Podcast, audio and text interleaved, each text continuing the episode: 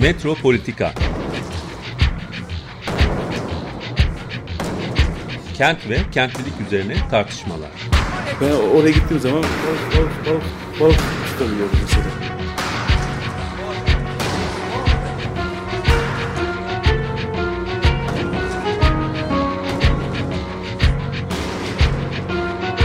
Hazırlayan ve sunan Aysim Türkmen. ya. Kolay kolay boşaltamadı. Yani elektrikçiler terk etmedi Perşembe Pazarı merkezini. Bu program İstanbul Hollanda Başkonsolosluğu tarafından desteklenmiştir. Merhaba sevgili Açık Radyo dinleyicileri. Nisan'ın ilk haftasının programında Kentin Sineması, Sinemanın Kenti bölümüyle gene devam ediyoruz. Her ayın ilk haftası böyle bir bölüm yapıyoruz. Birkaç haftadır, birkaç aydır böyle. Bu haftaki konuğumuz yönetmen ve oyun yazarı Michael Önder. Hoş geldin Michael. Hoş bulduk. Hmm, Michael, e, Taksim Hold'em filminin yönetmeni. Bugün de Taksim Hold'em filminden konuşacağız. E, aynı zamanda da e, birlikte köprüde buluşmalarda projelerimizin e, olmasından dolayı yeni projesinden de bahsedeceğiz. Pastoral projesinden de bahsedeceğiz. Ama ilk önce e, Taksim Hold'em'le başlayalım. Taksim Hold'em gezi olayları esnasında Texas Hold'em e, poker oyunu oynayan e, 4-5 karakter üzerine bir film. Bu karakterler nerede olduğu belli olmayan bir evde olaylar esnasında oynamaya çalışıyorlar. Evet, şimdi bu karakterler, bu hikaye nereden çıktı, nasıl oluştu? İstersen öyle başlayalım. Birkaç şey var. E, iki hani böyle iki ayrı e, temeli mi var desem. E, birincisi e, esasında Gezi'de benim kendi yaşadığım bir deneyimde başladı. E, işte şeydeyken e, bu ilk Gezi e, işte polis müdahalelerinden sonra işte böyle bir 6. 7. gününde olaylar artık Şişli'ye Nişantaşı'na doğru kaydığında hani böyle işte Alaska'dan içeri girmeye çalışılmaz oradan işte e, Harbiye'den yürürsünüz olmaz falan. Orada e, bir gün e, geriye e, koşa koşa e, kaçmak e, zorunda olduğumuz bir dönemde bir arkadaşımın işte evine sığındık. İşte e, o kaçmanın, koşmanın verdiği adrenalinle işte nefes nefesi anlardan bakıyoruz, bağırıyoruz, ediyoruz falan filan. O sırada herkes Twitter'da işte şurada şu oluyor, burada bu oluyor falan. Neyse böyle iki solun kullandıktan sonra arkadaşlarımdan bir tanesi dönüp şeyde e, PlayStation oynayalım mı dedi. FIFA. Normalde o evde çünkü PlayStation oynuyoruz. Öyle olunca da ben bir an irkildim böyle ya nasıl olabilir, nasıl böyle bir şey bir insan teklif edebilir falan filan gibi bir e, üst perdeden e, bir şey yaşadım. E, ondan sonra da ileride geri dönüp o anı hatırladığımda yani ne kadar şey bir andı. E, benim için böyle tuhaf bir andı. Çünkü e, hem o fikri şey görüyorum, e, yanlış buluyorum ama aynı zamanda da yanlış bulmam için yani evde oturmak dışında da bir şey yapmayacağız. O zaman evde oturmuşken ne önemi var poke şey e, PlayStation oynasak oynamasak mı diye. E, o e, kendi içimdeki bu e, ne diyeyim ahlakçı e, sesi böyle duyumamı sağlayan ama aynı zamanda da içinde biraz boş bir olmasını hissettiğim anlardan biriydi. Ben bu ağın önemini 6 ay sonra falan anladım. Yani projeye mesela yazma nedenim bu değildi. Projeye yazma nedenim e, tamamen e, o dönemki e, hatta şöyle bir şey yapmıştık. İlk ilk daha başladığında olaylar işte tamam bu e, biz işte film yapıyoruz ediyoruz falan daha e, kendi bildiğimiz yoldan neler yapabiliriz diye düşünürken e, faiz lobisinin gizli kamera görüntüleri diye bir şey video yapmıştık arkadaşlarla. O videoda dalga geçiyoruz işte o e, başbakanın o zamanki Kazlıçeşme konuşmasında verdiği e, şeylerle e, donelerle işte biz en çevreci bilmem neyiz falan biz de onları böyle gerçekten bir faiz lobisi olsa ve Türkiye'deki ileri demokrasiyi kıskansa neler yaşanırdı falan gibi bir böyle kendimizce ironik bir e, video yaptık. Böyle herhangi bir profesyonel yaklaşımı değil de o sırada elde ne varsa hani kimin ofisi boş işte kim hangi yani hiçbir oyuncu olmayan arkadaşlarımla onu yaptıktan sonra çok böyle büyük bir küçük de olsa hani böyle bir tatmin yaşamıştık. Fakat şöyle bir şey oldu işte birinci günde biz o işte çıktı video biz de böyle görüş medya adı altında şeyle yayınlamıştık. Ee, böyle bir sanki yandaş medya kanalıymış gibi Onun işte ikinci günü e, yani böyle millet doğal olarak paylaştı şey olarak. Hani dalga geçtiğimizi anlayan bir şekilde. İkinci gün bir anda renk değiştirdi. Sanki dalga geçtiğimiz bir şey değil de uyarmaya çalıştığımız bir şeymiş gibi bir döndü o. Hatta Rota Haber vardı. Onlar böyle bir grup genç böyle bir şey yaptı diye paylaşmışlar başka bir adına. Fakat grup genç diye tasavvuf müziği yapan birilerini linklemişler. Onun üzerine bunu yapanlar böyledir diye olay değişti. Üçüncü gün Melih Gökçek paylaştı. İşte bunu Geziciler İzmir'i sonuna kadar doğru falan. Biz böyle bir yıkıl, Allah'ım dedik ne yaptık biz ya hani yani daha sanırım daha net olmak lazım bir şey anlatırken çünkü e, ironi o kadar da çalışmıyor. Bize çok barizdi altyazılar falan çünkü millet İngilizce konuşuyor bu faiz lobisinde.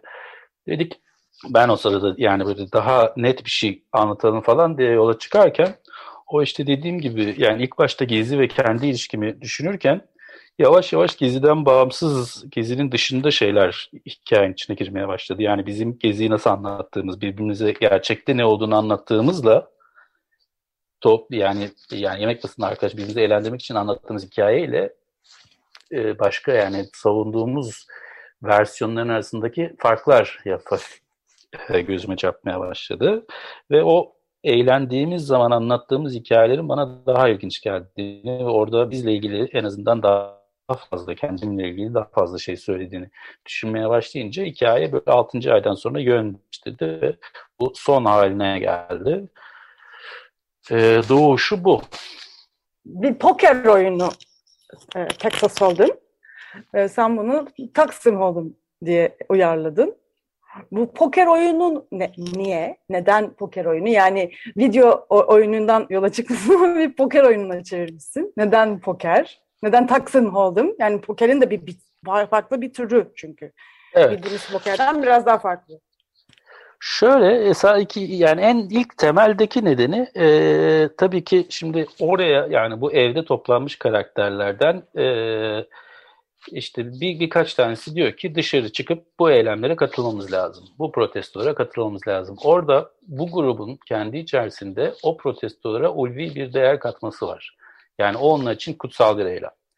Onun karşısına en tezat neyi koyabilirim diye düşünürken tabii poker geliyor. Çünkü poker daha böyle e, yani halk arasında diyeyim e, kumar olarak gözüken şey olmayan yani şans oyunu gibi bilinen bir oyun ve e, onun e, hani bir protestodaki işte kutsallık tırnak içindeki kutsallığın tam tersine en böyle bencil çünkü diğerlerini yenmek üzere kurulu olan falan bir oyundu. Fakat pokerin şöyle bir güzelliği var.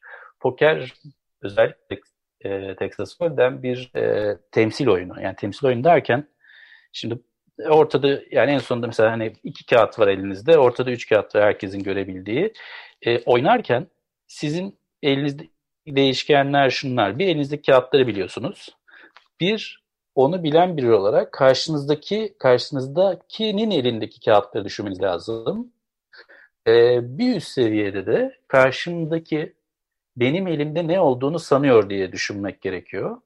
Öyle olunca da bu e, esasında bizim e, toplumda e, ya da sosyal alanlarda, sosyal hayatımızda kendimizi nasıl göstermeye çalıştığımızla alakalı. E, yani e, bu işte birinci seviye, ikinci seviye, üçüncü seviyede düşünürsek hani elinde e, asıl olup böyle her şeyi bilen oyuncu vardır. O e, düşünmez karşısındakinin neyi olduğunu, onu yenebilecek bir şeyin olup olmadığı. Elindekine güvenir. Şimdi biraz bizde de, yani bizde derken hayatta da böyle şeyler var. Yani söylediği şeyi dışarıdan kendine dönüp bakmayan insan profili. O işte mesela senaryodaki Altan karakteri. O diyor ki ben böyleyim diyor. Yani kendi içindeki riyakarlıkla hiçbir şekilde farkında bile değil. Orada bir şey biliyor. İkincisi farklı olan fakat işte bu özelliklerini e, karşısındakine karşı kullanmaya çalışan işte oradaki Kaan karakteri var. Yani e, benim ailem var, çocuğum var, ben bu işleri yapamam derken aileyi çocuğu esasında bir e, şey olarak kullanıyor, kapital olarak kullanıyor. Yani hani ben esasında gitmek isterim ama katılamıyorum çünkü falan gibi. E, bir de işte üçüncü seviyedeki odun şey var. Yani kendi dışarıdan bencil gözükebileceğini farkında olduğu için o pozisyonunu, karşındakinin pozisyonunu şüpheye düşerekten e, şey yapan. E, şimdi bu üç karakter de yani üç karakter tipi de oyunculuk, poker oyunculuğunda da hayatta da e, kendini e, gösteriyor. E, filmde de yani şey yapmaya çalışmıştım. Yani ilk zaten birinci karakter yani tipi zaten hemen çözülüyor ne oldu, onun riyakar olduğunu kolay anlıyoruz. İkincisinin şeyinde böyle şey, aa falan, üçüncüsüne ikna olma, oldurtmaya çalışıyordum. Yani Odun karakterinin o şeytanın avukatlığı yaptığı sahnelerde. Fakat esasında onun da içinde bir e, boşluk var. Fakat onu boşluğu görmemiz son sahneye kadar e, sürüyor. Yani pokerin temsil olarak önemi esasında karakterin karakterlerin sosyal olarak kendilerini nasıl temsil ettiğiyle çok alakalıydı. O, onun da bizim için önemi. Ben hani gezi meselesine sadece olayın hükümetle politikayla falan açısından değil de bir grup aidiyeti olarak da bakıyordum. Yani o grup e, bir toplu bir değere inanıyor ve o değerin içerisinde farklı düşünene karşı nasıl davranıyor? Şimdi farklı düşünen de kendini nasıl sunuyor? İşte bu, bu örnekte odun oluyor ama e, o e, bizim farklı düşünmemizin e, yani hani grup içi baskının da e, filmde büyük bir şey var, e, etkisi var ve o grup içi baskıya karşı baskıyı fark etmeyen ve fark eden arasında ilişkinde e, esasında dışarıya karşı, dışarıdan gelen baskıyı yaptığı e, tepkinin tezatı oluyor. Neyse biraz karıştırarak anlattım ama e, şey oydu. Yani poker şeyi oydu. Bir de tabii ki e, daha hani bir de bir şey yani ilk çıkış noktalarından bir tanesi de tabii ki Taksim'de o köpe, köşe kapmaca oynarken Hani bir şehir meydanı var. Şehir meydanının bir yerinde panzerler var, işte şeyler var, tomalar var, polisler var. Bir şeyde işte piyano çalan adam var, bir yerinde bilmem ne var. Herkes sanki kendi kozlarını ortaya koyup kendi inandığı dünya değerleriyle sorunu çözmeye çalışıyordu. Ta ki biri yani polis içeri bir dangur dungur dalıp elinde jopla girdiği zaman zaten artık oyunun herhangi bir rasyonel kuralla oynanmadığını anlıyorsun ve bu sefer e, oyun kurallarına göre oynanmadığında o yaşadığın şey hali, e, inanmama hali, isyan etmeye çalışıyorsun fakat isyan edebileceğin bir merci yok, bir şey yok. O da hani e, genel ol, yani filmde referans olarak almasam da çıkış noktası olarak tabii ki o tabii ki olaylardaki köşe kapmaca vardı. Şimdi e, şöyle bir şey hissediyorum. Yani bir yandan e, hani çok net bir e, şey var. Tarihsel dönem var. Bir yandan da hani Taksim diyerek çok net bir mekan diyorsun aslında. Ama diğer yandan da aslında tamamen soyutlandırılmış bir ev var. Yani hem de neredeyse hani evet biliyoruz dönemi de biliyoruz, mekanı da biliyoruz ama aslında bilmiyoruz da tam. Yani böyle bir hem çok tarihselleştirmiş ve mekansallaştırmış durumdasın hem de bütün bundan ayrıştırmış da bir durumdasın. Yani öyle bir e, bu iki şey çok e, etkileyici bence filmde. Yani bu, bu ikisini de yapmış olması. Yani bu, bu çok öz, özgün bir e, yaratı olduğunu düşünüyorum o anlamda. Yani e, hani senle konuşurken şu anda düşündüğüm bir şey bu. Yani bu mesela bu ev Kadıköy'de mi, Taksim'de mi, Cihangir'de mi? Belki Ankara'da mı? Onu bile bilmiyoruz aslında yani. Hani ta- Taksim demesen Ankara'da bile diyebiliriz yani. O yüzden aslında bu bu şey çok güzel. Çünkü bir yandan hani bu kadar e, hani yerleştiriyorsun, diğer yandan da e, hani evrenselleştiriyorsun da. Hani bunu New York'ta da çekebilirsin Occupy şeyinde. Evet. Bu şeyde zaten uluslararası festivallerde olunca hep aynı şey oluyor yani bu işte Occupy şey olabilir işte e, Japonlar işte Hong Kong bilmem referansları yapmıştı şey olarak. Yani her ülkenin kendi şeyine benziyor. E, ya esasında tuhaf bir ihtiyaçtan çıktı. E, yani hani çıkış böyle bir bir dizaynın birebir parçası olarak başlamadı. O, o şöyle oldu. Filmdeki e, bütün şeyleri e, duygusal tepki verdiğimiz şeyleri ben ayıklamaya çalıştım. Yani filmden kastım o o, o tarihi e, çünkü özellikle insan hırsla hani bazı şeylere tepkiyle, sinirle yazınca o günkü duygularını o günkü semboller üzerinden aktarıyor. Şimdi orada ister istemez seyircinin artık aklına hizmet etmeye, hizmet etmeye derken yani duygularına hedeflemeye başlıyorsun. Şimdi e, atıyorum sonuçta orada bir sürü e, hayatını kaybeden insan oldu, işte bir sürü sembol oldu, e, imge olarak bir sürü şey oldu. Hani pengueninden tut bilmem nesi. Bunları kullandığın zaman hem çok rahat tepki alıyorsun hem de seyircinin artık diyorsun ki ben senin bu konuda aklını kullanmanı istemiyorum. Duygusal bir şekilde seni evet yakalayacağım, ajitasyon yapacağım. Şimdi hani e, bu daha mı kolay olurdu, zor mu kolay olurdu değil. Benim ilgilendiğim konu bu değildi. Ben gerçekten seyircinin e, geziden dolayı yani gezi olmasa da olur. Yani şu anda e, işte üniversite protestoyla da olan herhangi bir şekilde ortaya çıkan bu kırılmanın üzerine bizim davranışlarımızı nasıl e, yorumlayabileceğimiz ve bu, bu davranışların içerisinde e, ki problemleri daha çok odaklanmak için o duygusal şeyleri kaldırmam gerekiyordu. Çünkü o zaman düşünmüyoruz. Film de ister istemez o zaman bir pozisyon almak zorunda olacaktı. Yani bu kadar arınmasına rağmen ki bazı gösterimlerde işte üzülen kalkıp işte belki olmazsa bu nasıl bir gezi filmi olur falan diye mesela kızan oluyordu. E şimdi tam da zaten olmasın istiyoruz. Yani ben en azından şey olarak yani e, o yüzden de birinci problem yani problem demeyeyim de birinci şey kendim her ne kadar o motivasyonuna girmiş de olsam insanların deneyimini belli bir olaya sıkıştırmak istemiyordum. Yani bu olay gezi olmasa da bu problem başka yerlerde de geçerli bir problem olacaktı. Öyle olunca da bunu e, her ne kadar spesifik bir mekandan ve şeyden yola çıkmış bir tecrübe de olsa o mekan diğer insanlarla da konuştukça ayrı ayrı e, iz düşümlerini görüyordum yani her yani atıyorum bunu bir hatta e, daha proje aşamasındayken ben bir e, western gibi sunuyordum.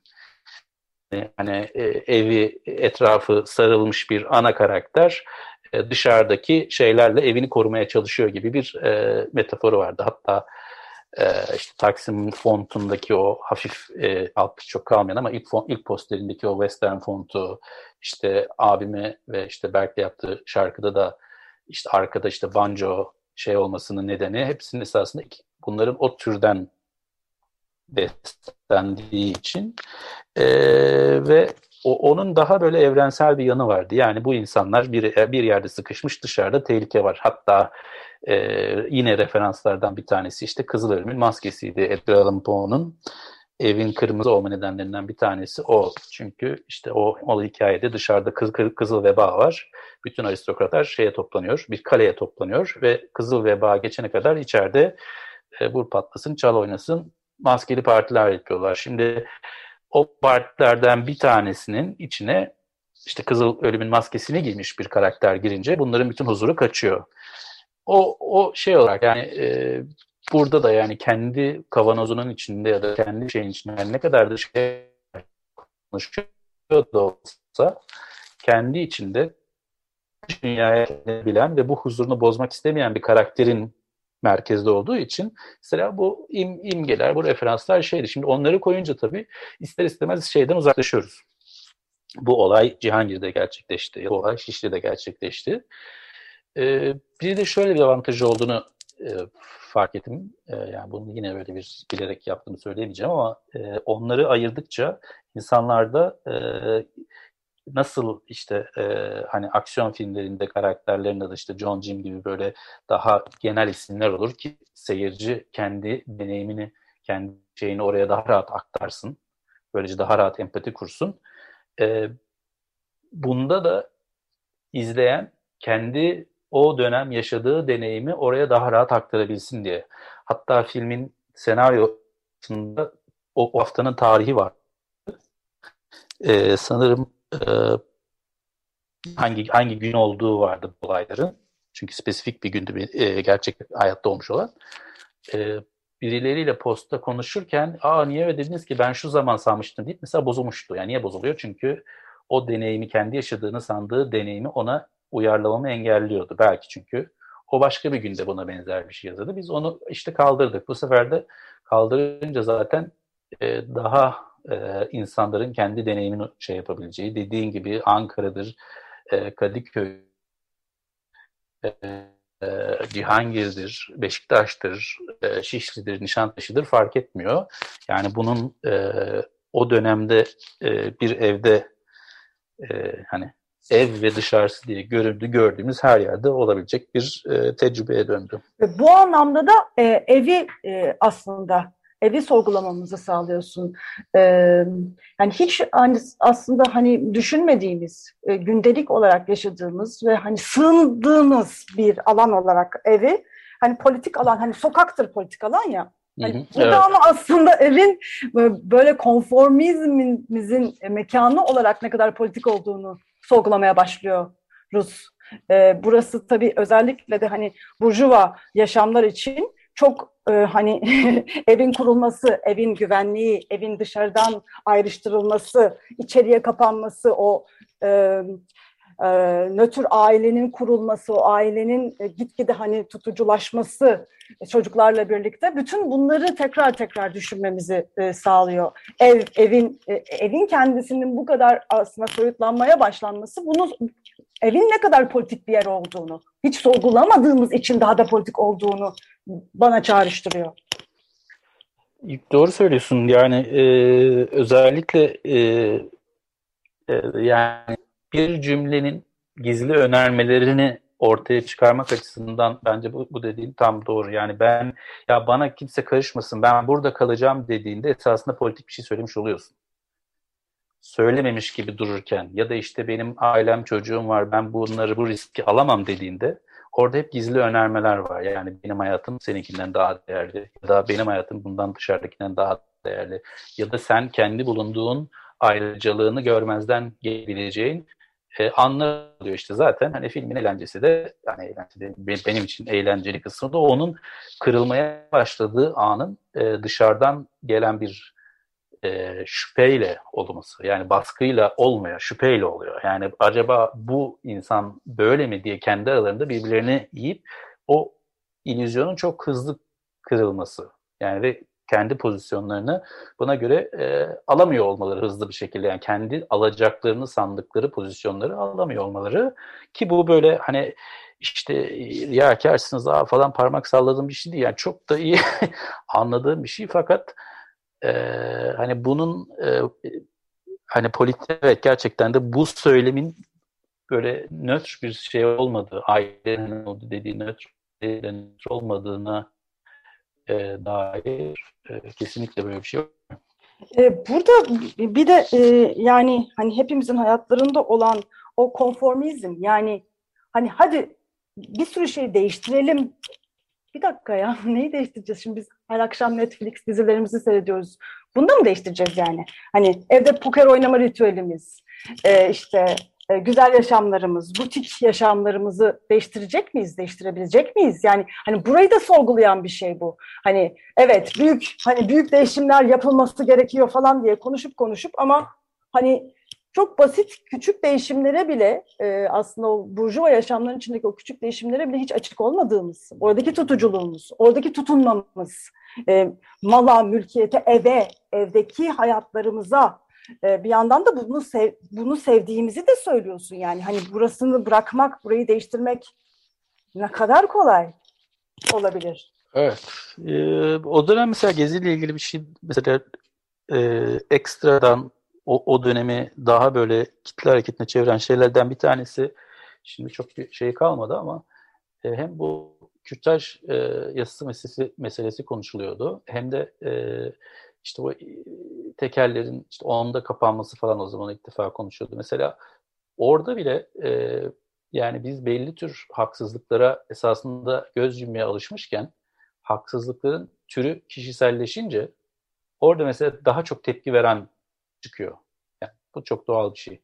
Mesela orada da e, bu tam zaten dediğin şey var. Yani e, bu karakterler esasında kendi kişisel alanları değiştiğinin saniyesinde daha çok tepki verebilirken kendi dışındaki e, olaylara şey çok da aynı şekilde tepki vermiyor ki bence hani Gezi'nin içinde de böyle bir şey vardır. Şimdi e, o dönemleri tabii artık hatırlayamıyoruz. Yani hatırlayamıyoruz derken e, çok fazla e, narratif yani şey e, böyle anlatısı artık kemikleşti. E, o dönem yaşadığımız deneyimden ziyade e, böyle bir sembol ve bir e, yani hiç daha bu kadar insanın katıldığı bir şeyi böyle bir kalıpta işte gezi eylemi falan deyip mesela açıklayabildiğimiz bir hale indirgendi ama esasında o orada herkes kişisel bir şey yaşıyordu. Yani böyle bir toplu bir kitlesel hareket olmadan önce tepki olarak verdiği şeyin, kızdığı şeyin bir bireysel bir yanı vardı.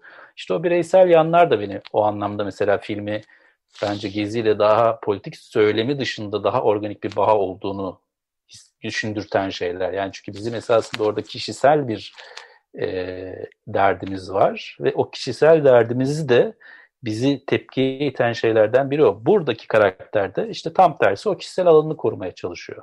Şimdi bir insanın çocuğunu korumasıyla atıyorum poker gecesini korumak istemesi arasında bir fark var mı? E, niye olsun? Ya da var mı işte soru. Bunu gibi bir şey. Ee, bu da bence şeyi ortaya çıkartıyordu. Yani e, bu işte grup içerisindeki baskıyı ortaya çıkartıyordu. Yani grup içerisindeki baskı eğer sen ulvi gözüken bir şekilden dolayı, dolayı e, bir şekilde bu, bu eylemin gerektirdiği yani hayatta alman gereken değişikliği yapmıyorsan şey gözüküyorsun. Hani aa bencil mencil bilmem ne. Ama ulvi gözüken bir yani hem gösteri olarak ya bunu yapmak istiyorum yapma ama yapamıyorum çünkü şu var dediğinde tamamen şey diyorsun yani ben gru, gruba aidiyetimi kaybetmek istemiyorum ama bu grubu aidiyetimin değer olarak biçtiği şeyi esasında kişisel hayatımda uygulayamayacağım kusura bakma. E, burada bir dengesizlik var. Benim tabii ki çözüm olarak bu dengesizliğe işte hayır kopalım hep beraber şunu yapalım da demiyorum ama kopmamanın da e, bir sonucu olarak da o huzur evreni olarak yarattığım küçük korunaklı alanında hani e, kırıldığında ne yapacağın konusunda sen de hazır değilsin gibi bir cümlem var ama hiçbir zaman şeyi iddia etmedim. Yani burada hayır abi herkes kafayı gözü yarsın çıksın ortalığa gibi bir çözümüm de yoktu. Sadece bunun çözümsüzlüğü üzerine esasında e, konuşuyordum. Bu sohbet çok keyifli e, gidiyor. Michael Önder'le Taksim Holden'ı konuşuyoruz. E, çok kısa bir müzik arası verelim. Ve filmin, Taksim Holden filminin kendi müziği olan Berk Akman'ın bestelediği Steady Fingers yapımı olan Texas müziğini dinleyelim. Evet, Taksim Holden filminin film müziklerinden Berk Akman'ın e, Texas isimli parçasını dinledik. Steady Fingers yapımı. Taksim Holden e, filminin yönetmeni Michael Önder'le sohbetimiz devam ediyor. Ta, bu filmin e, içinde geçen bir tane cümle var. Konformizmin konfordan gelmediğini, konformist ten geldiğini söylüyor bir karakter. E, tam da bunu merak ettim. Tam hani buradaki ayrımı çok merak ettim. Çok hoşuma gitti o cümle. Onu sormak istedim sana. Ya o e, esas çok da eğlendiğim bir andı. E, şimdi Odun'un konformizmle ilgili böyle bir e, paradoks ilişkisi var. Yani niye o, Odun e, şeyde dışarı çıkmak istemediği için, evde kalmak istediği için e, genel toplumdaki konformizmle suçlanıyor. Fakat o grubun içerisinde yani dar grubun içerisinde tek çıkmamayı savunan olduğu için esasında o grubun aykırısı. Yani konformist olması mümkün değil. Fakat konformist olmakla suçlanabilecek bir şey. Halbuki diğer grup yani grubun geri kalan üyeleri asıl konformist olan yani gruba dahil olmaya çalışırken kendi değer yargılarını ona göre pusularını şey yapan Odun burada esasında aykırı karakter oluyor. Ama toplumda o grup toplumu temel aldığında da diyor ki sen evde kalmak istediğin için konformistsin. Şimdi karşısına normalde filmde işte Berk Akman'ın oynadığı karakter geldiğinde Odun'un tam antitezi. Odun pasif, e, evde kalmak isteyen, daha bencilliği üzerinden tanımlayan ve e, mizantrop bir karakterken ee, Hatta bir e, parantez açacağım. Bornozuyla gezmesi de tam bunun yani bütün gece boyunca yani mesela bornoz sabah hani evet. ya da hani banyodan sonra giyilen bir şeyken e, akşam poker oyunu e, esnasında e, bir noktada sadece bornozunu çıkartıyor. Bir böyle hani bir gösteri şeklinde bir bornozu çıkartıyor. Yoksa hani 90 dakika boyunca bornozuyla seyrediyoruz. Hani bu da tam bunu anlatıyor herhalde. Tamam yani o o işte e, rahatına esasında hani düşkün diye ileride şey yapıldığında o var ama aynı zamanda bornozu şans bornozu var işte bizim poker hocamız var Melih. Ya hocamız derken arkadaşım onun mesela böyle uğurlu şeyi vardır. İşte e, kimonosu gibi bir şey vardı poker oynarken. Biraz ondan da etkilenip ama aynı zamanda da işte Big Lebowski'nin Dude'unun böyle o aşırı rahatlığını da referans alaraktan aynı hani benzer bir bornozla şey yaptık. O çıkarttığı anda zaten artık şansa ihtiyacı kalmadığı an. Çünkü oyunun bir önemi kalmıyor. Şu anda kazanıp yani oyun pokerin bir önemi kalmadığı için e, karşısındakinin e, Fuat karakterinin e, acaba sivil polis mi değil mi diye şüphelenmeye başladıktan sonraki hali. O yüzden de orada e, çıkarıyor. Fakat şimdi bu daha henüz bu belli değilken e, Odun bütün grup tarafından suçlanıyor şeyle ilgili işte bu ve karşısına da onun tam tezatı geliyor. Tezatı nedir? İşte Fuat bir eylem insanı. Yani eylem insanı derken düşünmeden hızlıca aksiyon oluyor. Yani Odun ne kadar işte Hamlet gibi düşün düşün hiçbir şey yapmıyorsa Fuat da tam tersi fevri yani düşünmeden zınk diye karar alıyor. Şimdi Odun'un normalde bu aşağılayacağı bir şey birdenbire tehlike anında esasında işe yarayan bir hale gelişiyor. Ve şöyle bir soru oluşuyor. Yani biz belli konularda çok mu düşünmeliyiz, az mı düşünmeliyiz? Eyleme mi geçmeliyiz, düşünmeli miyiz? Düşünen bir insan eyleme geçemiyorsa bunda bir problem var mıdır, yok mudur vesaire gibi o e, klasik bir e, şey hani çatışmanın doğuşu. Orada da Odu'nun en büyük korkusu işte karşısındaki bu yeni gelen aksiyon insanı tarafından konformizmle suçlanmak. Fakat öyle bir yerden tabii ki iş dönüyor.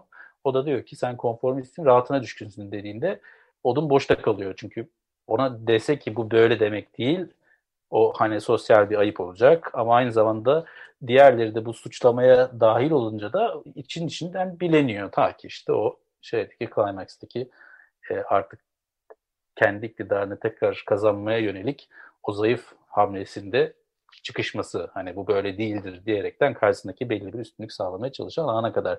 Fakat biz bunu mesela en, yani benim için enteresan olan e, mesela Kenan'la işte Odun'u oynayan Kenan Ece ile bile konuştuğumuzda saat işte sabah 4 bir yine böyle ya prova çıkışı bir şey çıkışı telefonda konuşuyoruz.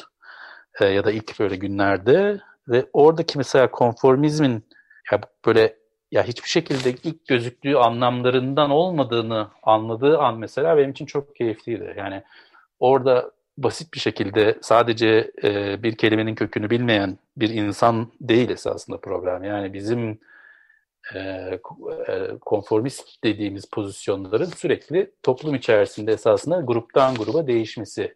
Yani odunun pozisyonu, yani başta söylediğim gibi yani odunun pozisyonu esasında ne bir yerden bakarsan konformist, bir yerden bakarsan aksine hiç değil.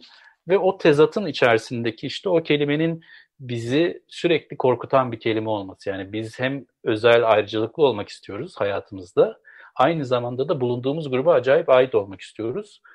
Ve özel olmayla gruba ait olma sürekli özellikle bu e, Türkiye'de son dönemde dünyada da böyle esasında e, sosyal medyayla seni bir yere itmeye çalışıyor. Aykırı bir şekilde, aykırı derken uç bir şekilde bir yere itmeye çalışıyor. Yani sen grup aidiyetini artık açık açık belirtmen lazım. Her ne kadar o grup aidiyetinin esasına getireceği sorumlulukları almasan da. Yani temsili, bir düşünceye ait temsili göstermek daha önemli. Biz istiyoruz ki e, bizim mesela atıyorum her sefer oluyor işte bir olay oluyor Tarkan bu konuda açıklama yapmayacak mı? İşte Cem Yılmaz açıklama yapmayacak mı? Hükümet de aynı şekilde bastırıyor. Tarkan bizden yana açıklama yapmayacak mı? Yani olay konusunda bir şey yapılması değil, temsil bile daha önemli. O zamanlar bu kadar bariz olacağını bilmiyordum ama hani sosyal medyanın yani Twitter'ın özellikle etkili olduğu dönemlerde bu hani ait olma temsili e, ve o temsilin aykırı yani mesela bunun aykırı olarak gözükmesi ama esasında bir gruba daha çok bağlılığını ifade ettiğin için de bu paradokslu. Benim bu kelimede çok ilgimi çeken. Çok çok enteresan bir noktaya e, getiriyorsun. Son dönemdeki aslında e, bir sürü tartışmayla ilgili müthiş tartışılmayan bir noktayı ortaya koymuş oluyor bu paradoks. Yani çünkü sosyal medyadaki bir sürü durumda hakikaten bir gruba ait misin değil misin diye çok büyük baskılar uygulanıyor. Ve burada da e, hani e, bireysel mi davranacağız? E, ya da kendi düşüncemizi nasıl bulacağız? Nasıl bunu ortaya koyacağız? Bunu bulmaya bazen zaman, fırsat bile olamayabiliyor. Yani evet. hani o kadar hızlı taraf tutman, taraf fikir olman gerekiyor ki burada çok büyük paradokslar kendi içinde yaşamana rağmen bunları dile getirme fırsatın olmuyor ve hani bir yerde buluyorsun kendini. Düşünce de burada hani esasında mesela ne söylemek istediğini düşünen bir insansan ya da hızlı bunu hızlı bulamıyorsan, e, şüpheyle yaşayan bir insansan e, ki e, şüphe esasında birçok e, hani sorgulama açısından önemli bir şey. Bu e, aforizmaya e, yönelik hayatında bunun sana uygun olmadığını görüyorsun. Fakat şöyle bir orada da mesela bir problem var. Yani problem derken sen e, tartıştığın alan hani buradaki mesela geziden bu yana özel, bence değişen şeylerden biri e, artık hani karşıdaki sopasını saklamadığı için şey anlamında daha da sert durduğu için e, e, daha da bariz argümanlarla daha da şey olduğu için zaten sanki böyle düşünmeye alan kalmamış gibi. Yani sen e, kendi hayatında eğer ben e, ne düşündüğümü hani sorgulamak istiyorum falan gibi ne bileyim uğraşan hayatını bu taraf e, normalde kendini beslemiş bir insansan artık tartışmanın dışındasın tuhaf bir şekilde. Ve tartışmanın dışında kaldığında sana gerçekten e, verilen alan şu. Hızlıca gruba bağlılığını ilan et ki e, şey olsun güç alalım ki burada da bence haksız değiller. Ama aynı zamanda da e, mümkünse bir de onu böyle güzel bir e, hani 140 karakterin içerisinde hızlıca tüketilebilen bir aforizma haline çevir. Yani orada derin veya şey anlamlı bir düşünceye yer yok. E şimdi karşındaki de esasında zaten kafana sopaya vuruyorsun zaten anlamlı düşünceye yer yok. Bu bence e, hani mesela ne bileyim benim kişisel olarak ayak uyduramadığım şeylerden bir tanesi. Yani hayatımdan o kadar şey götürüyor ki yani bir cümle yazacağım falan diye kimsenin de umursamamasına rağmen yani kendi dünyamda bunları umursuyorum. E, ve e, insanı şey olarak kilitliyor. Yani bütün gününü kilitliyor, hayatını kilitliyor ve e, hem bir yandan insanlarla dalga geçiyorum böyle ay gündemi takip etmek istemiyorum ben falan diyen insanlar aynı zamanda o insanlardan biri olmak istiyorum çünkü e, hayatını devam ettirebileceğin şeyler yok. On, çünkü hep aynı paradoksla bu yani filmde de olan paradoksla devam ediyor. Yani sen kendi hayatı devam ettirmem için bunlardan uzak durmam gerekiyor diyorsun. Ama aynı zamanda da başka bir argümanda sen bunlardan uzak durduğun sürece bir gün gelip kendi hayatım dediğin şeyin içine de edecekler. İşte böyle bir dalgalanma için yani. Ambivalans diye bir kavram var. Türkçesi yine nasıl çevirebiliriz Michael?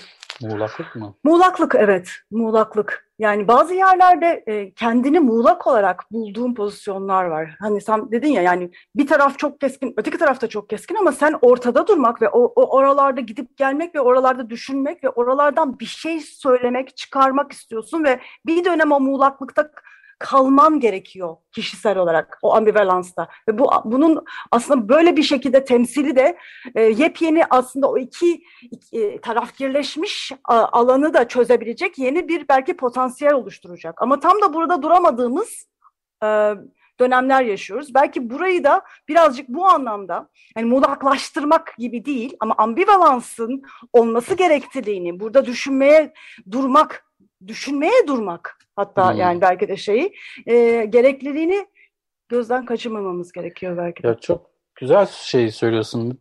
Mesela bizim filmdeki esasında hedeflediğimiz şeylerden biri oydu. Yani biz dediğim çünkü bunun için artık işte sen de tanıyorsun Joseph giriyor, bütün arkadaşlar giriyor, oyuncular giriyor. E, çünkü e, sadece film olarak yaklaşılmadı. Yani mesela ilk günden itibaren oyuncularla konuştuğumuzda da ya kendi ayağımıza sıkıyor muyuz mesela konuşması vardı. Ve düşünsene biz yani sonuçta e, hani ben de e, felsefe okumuş e, biri olarak bütün hayatın zaten bu hani mutlak doğrulardan kaçışmakla onların böyle altına bir yerine delik aramakla geçerken birdenbire sürekli mutlak doğrular üzerinden e, iletişim kurmak zorunda kalıyoruz ve e, kendi kafandaki şüpheyi belirttiğin anda ya ben bu konuda emin değilim dediğinde aa şimdi sırası değil, şimdi sırası değil, şimdi sırası değil. Yani bütün e, yani konu düşünme şeklini, bütün sorgulama şeklini normalde başka bir e, yani başka bir ülkede, başka bir insan olarak kendini inceliyor olsan e, ya bu kadar bu hani olguları nasıl bu kadar rahat cümle içinde kullanıyorsun falan diyeceğin şeyleri sorgulayamadan e, günlerimiz geçiyor ve sorgulatmıyor da şey olarak da bunu hani ya keşke bunu yapabilsem demiyorum. Çünkü karşındaki olan güç zaten bunu umursamıyor. Ha belki şöyle bir sonuca varıyorum yani belki zaten senin düşüncenin artık bu dünyada yeri yok. Ya da bu tartışmada sen e, hani karşında böyle bir taraf balyoz sallıyor, bir taraf kılıç sallıyor. Sen ortada bir yerde ya durun ben e, kılıç mı balyoz mu bir düşüneyim falan belki diyemiyorsun. Belki de ben burada yanlış yanlışım yani mekan şey olarak yanlışım. E, ama e, biz şimdi film yapan insanlar olarak diyeyim ya da herhangi bir şekilde yaptığın işin bir pozisyon almak değil bir soruyu senin de kafanda bir soru olan bir soruyu incelemek istediğin için ister istemez oranın kendi bulunduğun pozisyonun temellerine bakıp ya burada benim ikna olmadığım şeyler var diyebildiğin alan olması lazım. Öbür türlü propaganda filmi yapıyorsun. Yani hangi taraftan yaparsan yap. Yani 40 atlı gibi şenlik dersen propaganda, ters taraftan geçip bunlar çapulcu dersen de propaganda fark etmiyor. Her karakterin yani hangi şeyden olursa olsun, stratosferden olursa olsun e, kendi içinde bulunduğu pozisyonla ilgili al, içinde bulunduğu rahatsızlık zaten bana ilginç gelen. Benim de kendi içinde bulunduğum, çözemediğim, bir gün sinirlenip bir pozisyon aldığım, ikinci gün sinir geçtikten sonra ya ben nasıl bu kadar şey olmuşum dediğim pozisyon. Çünkü biz o sırada mesela gündemde olan şeylerden bir tanesi Gezi'de koyun meselesiydi. Ya onlara işte karşı tarafı koyun diyorsun. Fakat kendin de esasında çok koyun vari hareketler yapıyorsun. Şimdi bu bile bir e, hani o, çok orijinal bir gözlem değil yani. Hani o, o zaman da olan bir şeydi bu grup içerisindeki mesela kendi sinirlenmelerim falan da bana çok böyle hem yabancılık hissi veriyordu kendime. Aynı çünkü normalde başkasından beklediğim düşünce şeyini kendim göstermiyordum. Fakat gösterdiğim zamanda da gösterdikten sonra pişmanlık yaşıyorum. Yani bu filmden sonra geçer diye umuyordum ama e, hükümetin tavrı nobranlaştıkça şey daha da kendini gösteriyor yani buradaki artık paradoks mu diyeyim, manasızlık mı diyeyim. Bir de yeni filmin var. Orada da bir sürü enteresan e, böyle e, bizi felsefi e, boyutta sorularla yüz yüze getireceksin. Pastoral. Şehirde yaşayan artık neredeyse her şehirlinin kafasındaki hadi ne zaman e, köyümüze gidiyoruz ya da köyü olmuyorsa da Ege'ye gidiyoruz, Akdeniz'e gidiyoruz e, sorusu ve oradaki yeni yaşam kurma kaygıları nasıl kuracağız, kimlerle olacağız, nasıl nasıl bir yaşam. Bir yandan ütopyalar üretiliyor, e, diğer yandan da gerçekler var. Gerçekleri de düşünüyoruz hani acaba nasıl olacak, e, taşrada hayat nasıl gerçekleşecek. Tam bunlarla ilgili bir e, senaryo üzerine çalışıyorsun. E, pastoralden biraz bahseder misin? Bahsedeyim. E, tam şey esasında bu e, benzer yine karakterler. Faksim Huldem'deki e, bu karakterlerin e, işte şehirden kaçıp yeni bir e, yerde e, ideal, bal, işte organik hayatlarını kurma hayali üzerinden e, e, ama o hayalde de e, hani şeyin Aristo'nun galiba böyle yolculukta nereye gidersen git kendini de götürürsün diye ben onu hep bir problem olarak almıştım. Doğada inanılmaz güzel bir fotoğraf görsem ay ne kadar isterim burada olmak falan diye ama oraya gittiğinde benim o fotoğrafı canlı düşünerekten biraz da oradan temelli. Yani hani oraya giden insanların uğraşlarıyla e, şeyleriyle dal geçmekten ziyade ya oraya gitmiyorsa ben de çok istiyorum yani çünkü şehir hayatı özellikle e, 2000 işte geziden beri belki ya da 2010 diyebiliriz. Yani hani böyle bir kabusa dönüştü şey anlamında. E, işte yürüyorsun. Mesela geçen yürüyüşe çıktım. Şimdi pandemi dolayısıyla tabii ki her taraf hani yürümek dışında çok da spor yapamadığım için e, işte Taksim'den geçiyorsun. Orada silahlı bilmem şeyler işte büyük bir e, güvenlik şeyi oradan geçiyorsun bir e, yani hani parktan geçeceğim diye böyle bir e, uğraşıyorsun ediyorsun o parkın zaten orada olmayacağı olamayacağı düşüncesi e, o, yani bir, böyle bir alanın bile işte politikleşmesi falan insanı veya ben burada yaşamak istemiyorum dedirtiyor. Yani sokaktaki odunun şikayet ettiği şeyler tabii ki gündelik hayatta gitgide artıyor. E, çünkü toplum bir arada yaşamayı öğrenmek istemedikçe e, kalabalık bir şekilde yaşamak zorlaşıyor. Yani e, bu işte birbirine saygı duymaktan basit temelinde kaynaklanıyor. Yani hani ben şu ters sokaktan gideyim diye gittiğinde hayatı zindan ediyorsun. Oradan düz gitmeye çalışan bir insana ya da birinin böyle keyfi bir şekilde sokağa kapaması veya vesaire bunlar ufak şeyler ama gündelik hayatını etkilediği için buradan kaçsam kurtulurum hissi var. Buraya da taşınan, kaçmış olan arkadaşlar var. Onların evlerine ne zaman gitsem adeta böyle gözyaşına hani boğuluyorum yani işte oksijen var, şey var, bunlar bizim tarladaki biberler falan filan.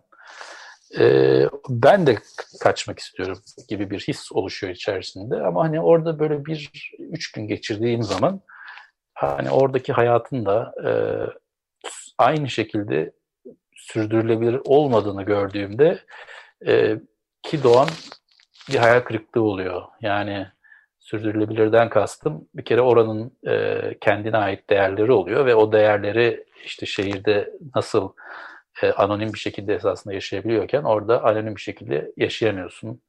E, o komşu sana değerini yani üst kat komşun belki yan komşun apartmanda sana sorun çıkarabilir tabii ama e, şeyin e, köydeki e, yani o toplu bir şekilde sana bakılması ya da senin orada e, aykırı durmanın e, çok daha zor olması e, benim ilgimi çekiyor. Yani e, şey olarak da son olarak da bir köyle ilişkisi var bu gidenlerin. Bir de oraya senden önce gitmiş olan diğer şehirlerle ilişkisi var. Onlar da birbirlerine mesela e, tuhaf bir hiyerarşi yaratıyorlar. İşte 10 sene önce gitmiş olan, orada bilmem ne açmış olan yeni gelene sonradan görmek gibi bakıyor ya da kendi içinde oranın sahibi olarak falan görüyor. Çok alakasız bir örnekle anlatacağım ama bana bu komik geldiği için. E, bu metroda ilk binenlerde oluyor ya da metrobüste falan ilk binenlerde oluyor. Mesela sabah işe gidecekken 6'da 7'de erken bir saatte binip e, mesela şeyde atıyorum Tuzla'da, Gebze'de metrobüse bin, şey metrobüs diyorum. E, metroya bindikten sonra mesela Selami Çeşme'ye falan geldin artık çok kalabalık olmaya başladığında bu ilk ara kalabalıklaşırken mesela bu erken binmiş insanın yanına gelmeye başladığında suratında bir mutsuzluk görüyorsun, bir tahammülsüzlük görüyorsun. Ve bana çok ilginç geliyor. E, çünkü sen de erken bindiğinde onu yaşıyorsun. Ya buraya ben benim ya burası. Of, ne yanıma mı oturacaksın bir de falan diyorsun. Yani hani orada hiçbir şekilde sana ait olan bir alan yok. E, hiçbir şekilde sana tanımlanmış bir şey değil. Ama e, erken boşken geldim, ilk ben geldim sahipleyip bu kadar böyle kısa zamanda ve tuhaf bir şekilde oluşabiliyor. Şimdi bunu bir de köye vurguladığında, uyguladığında e, orayı ilk ben keşfettim, ben buralara geldiğimde böyle değildi, işte bilmem neydi falan. Hem oraya ait olduğunu vurgulamaya çalışan ama oraya geldiğinde oradaki cevheri kendi görüp orayı değiştirecek olmakla gurur duyan yine böyle paradoksal bir durum var. O durumda e, beni şey olarak ilgimi çekiyor. Yani bizim şehirden getirdiğimiz bazı değerler var. İşte sahip olma, ait olma, işte burada hayvanlarla olan ilişkimiz ya da işte sokak kedileriyle, sokak köpekleriyle olan e, ilişkimiz, doğayla olan tırnak içinde romantik bağımız. O doğanın içine gittiğimizde e, geri kalan insanların doğayla olan ilişkisi ne falan yan yana koyduğunda da yine böyle e, hafif komik bir e, durum oluyor. İşte senaryo biraz bunlarla ilgili. Tam içeriğini anlatmadım ama tematik olarak dünyasını anlatmaya çalıştım. Bizim de böyle bir deneyimimiz oldu. Kısa bir dönem bir köyde e, yaşadık ve e, oğlumuz e, köydeki çocuklarla, köy e, ortamında büyüyen çocuklarla e, birlikte 3-4 ay geçiriyordu.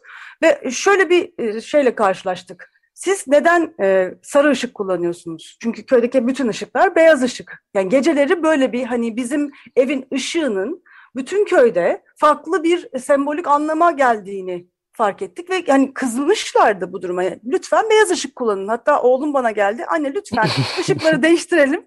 Beyaz ışık kullanalım diye bir şeyle taleple geldi e, 6 yaşındayken.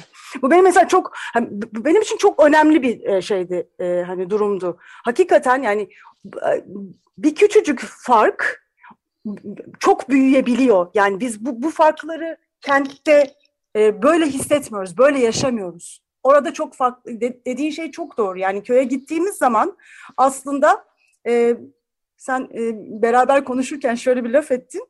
E, bir evin odasına girmiş oluyorsun. O evin kurallarının içinde olmuş oluyorsun. Hakikaten köyde böyle bir durum var. Biz bunu tamamen atlayarak bir ütopyaya gidiyoruz köylere. Halbuki köyde her şeyini, yani girdiğini, çıktığını, ışığını, giyindiğini falan e, sürekli bir kontrol altında tutan başka bir düzen var. Ve sen bu düzeni de gittiğinde de değiştirmiş oluyorsun. Yani buraya müdahale etmiş oluyorsun ve bozulmuş olma ihtimalin, bozma ihtimalin de çok yüksek. Hani buraları da daha e, yeni yeni konuşmaya başlıyoruz. Çünkü çok Evet. fazla insan özellikle pandemi döneminde şehri terk edip e, yeni hayatlar kurmayı deniyor ve çok da büyük zorluklarla karşılaşıyor. Bunları düşünmediğimiz için.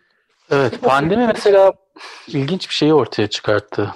Bu e, şeydeki biz hani ilk daha programın başında şeyi anlatıyorduk ya e, yani evin korunaklı bir alan olması, bu evden çıkmak istemek, dışarıda dışarının politik alan olması. Esasında pandemide zaten ev politik bir alan oldu. Yani e, çünkü bu sefer e, dışarısı politik bir alan olmaktansa yani hani benim mesela filmdeki bence pandemi sonrası büyük değişiklik şey oldu. Yani hani odun evde kalmaya çalışıyor, dışarı çıkmamaya çalışıyor. Kendi çevresi dışarı çıkmaya itmeye çalışıyor. Burada şimdi herkes kalmaya çalışıyor evde. Çünkü ev güvenli. Sadece esasında sınıfsal olarak evde kalabilen bu hayatı sürdürüyor. Diğer insanlar e, evde evden çalışamayanlar aksine risk alıp e, sokağa çıkmak zorunda. Bu da bence mesela pandemiyle e, ve evle e, şehirle olan ilişkimizde de böyle bir bir şey yaratıyor. Böyle tuhaf bir çatışma yaratıyor. Çünkü biz şehirden bu sefer e, yani şehirli olmak ve olamamak meselesini hala çözümlememişken çünkü sonuçta İstanbul'da da hani genel değer yargıları ve şey falan şehirli değil yani o hani o anlamda böyle bir ne bileyim kendi medeniyetine alışmış ve bir standardı olan bir durum da ortada yokken e, kendini şehirli gören bir grup e, buradan kaçıp e, yepyeni bir ütopya kurmaya girdiğinde zaten esasında taşranın değerinin belki de 80'lerden sonra şekillendirdiği bir şehirciliğin do şehirciliğe tepkiyle geri dönüyor falan. Böyle bayağı e, ilginç bir şey var orada. Yani henüz benim de şeyini yapamadığım yani e, sonuçlarını değerlendiremediğim. E, çünkü şey yani evin sınıfsal kodu değişti bence ev içinin. Ee, Michael yani daha konuşacak o kadar çok şey var ama süremiz bitti. Ee, belki e, pastör üzerine yeniden biz konuşuruz. Ee, Olur. belki başka bir programda. Ee, bu, çünkü bu konu da başlı başına bir konu. Ee, çok teşekkür ediyorum. Ben o Harika bir zamana kadar toplarım da böyle dağınık konuşmam yani. Çünkü bu konu şu anda uğraştığım için böyle darmadağın yani. Hep bir şey diyorum ama bir iki gün sonra değişir. O zamana kadar belki bir şeyler toplamış olurum. Harika olur tekrar e, bir program yapmak. E, evet Michael Önder'le olan e, programımız Taksim Hold'um üzerinden e, yaptığımız programımız sona erdi. E, çok teşekkürler Michael. Tekrar Ben görüşmek çok üzere çok seninle. teşekkür ederim. Bu haftalık da bu kadar diyoruz. İyi haftalar.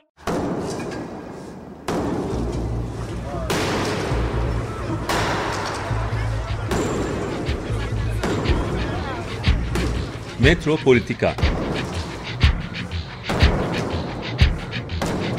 Kent ve kentlilik üzerine tartışmalar. Ben oraya gittiğim zaman balık balık balık balık tutabiliyorum mesela.